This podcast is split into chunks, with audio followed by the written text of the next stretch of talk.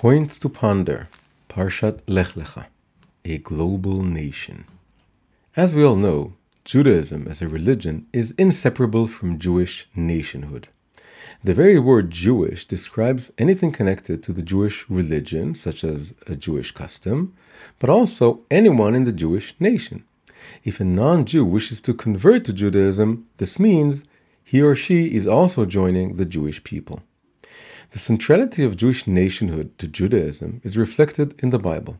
From very early on, the Torah focuses almost exclusively on the patriarchs, their descendants' coalescence into a people, and this people's journey through the ages up until the end of the Babylonian exile. Considering that the Bible has been dubbed the Book of Books, which seems to suggest it contains the wisdom found in all literary cultures, it's surprising how much it focuses on just one people. Yet the Torah doesn't start in this particularistic vein. Throughout the entirety of the first two parashot, covering no less than 2,000 years of civilization, there's almost no trace of it. On the contrary, they recount God's two attempts to reveal himself to all of humanity, once to Adam's descendants and once to Noah's. This universal spirit returns in the prophet's vision of the end of days, especially those dealing with the establishment of world peace. For example, nation shall not lift up sword against nation, neither shall they learn war anymore, Isaiah 2 4. And those describing humanity's united worship of the Creator. For example, for then I will convert the peoples to a pure language that all of them call in the name of the Lord, to worship Him of one accord. Tzfanya 3 9 horizontal or vertical uniqueness. That the Bible zeroes in on one people and yet is bookended with a focus on all of humanity begs an explanation, and many have been offered. It is widely agreed among commentators that the story of choosing the Jewish people does not reflect ethnocentric nationalism, but is rather part of a larger theological picture in which God is global and universal, all people descend from a single human created in his image, and he is concerned with the good of us all. How can we reconcile the Bible's universal framework with its overwhelming particularism? Some have tried to say that from the Torah's focus on the history of one people and its relationship with its creator, we can deduce that every nation in the world has such a relationship with him, that they all merited their own sort of divine revelation, and their history evinces its own kind of divine providence. In this view, the Bible focuses on Abraham, Isaac, and Jacob not because their story is special, but to teach us that every people's story is special in its own way. We can see what makes this interpretation appealing, weaving together Judaism's universalism and particularism in a way that neutralizes the potential vanity in the idea of a chosen people it is easily digested by the modern thinker. The problem is, it fundamentally contradicts one of the most established, repeated principles in the Torah the uniqueness of God's relationship to the people of Israel. The Torah makes it clear that this uniqueness is not only horizontal in nature, i.e., saying that Jews are different from other people, it is also vertical in nature. The Jews were chosen over all other people, and the Torah given to them is an absolute singularity.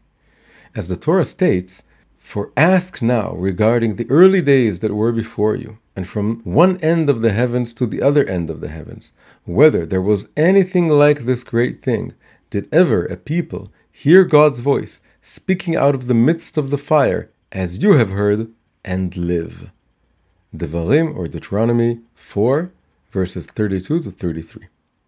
We therefore must find a different solution to the problem of universalism versus particularism in the Torah.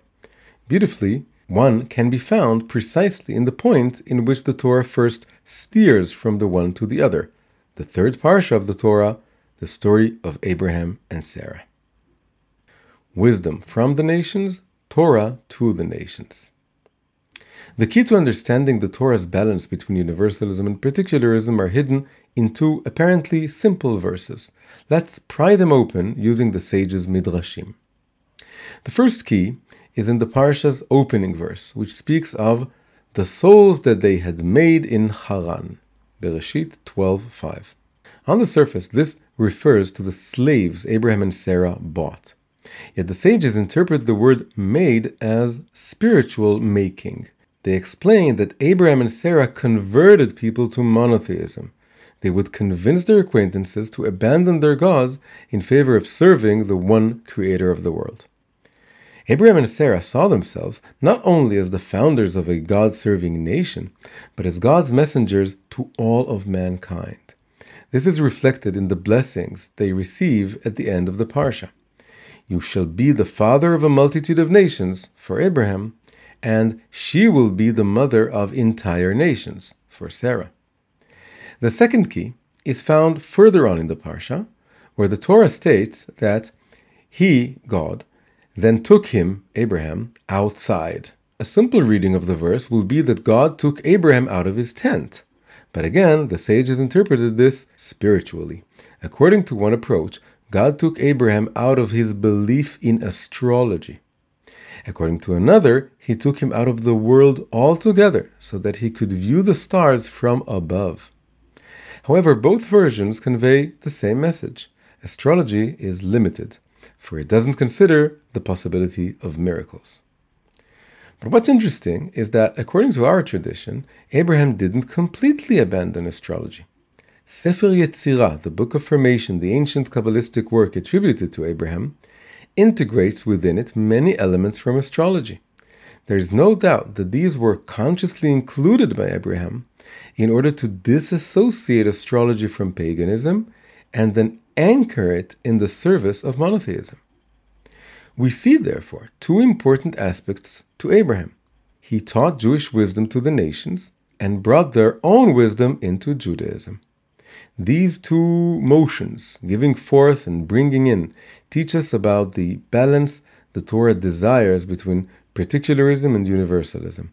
Keeping the people of Israel separate is essential to preserving its singular relationship with God, after Adam's and Noah's descendants proved unworthy of it. At the same time, there must exist a relationship of cross pollination between Israel and the rest of the world. The people of Israel are a kingdom of priests meant to share the Torah's wisdom with the nations while simultaneously receiving their wisdom, further developing it and sanctifying it. This cross fertilization is what will bring, with God's help, the redemption of the Jewish people along with the entire world. For my house shall be called a house of prayer for all peoples. Isaiah 56, verse 7.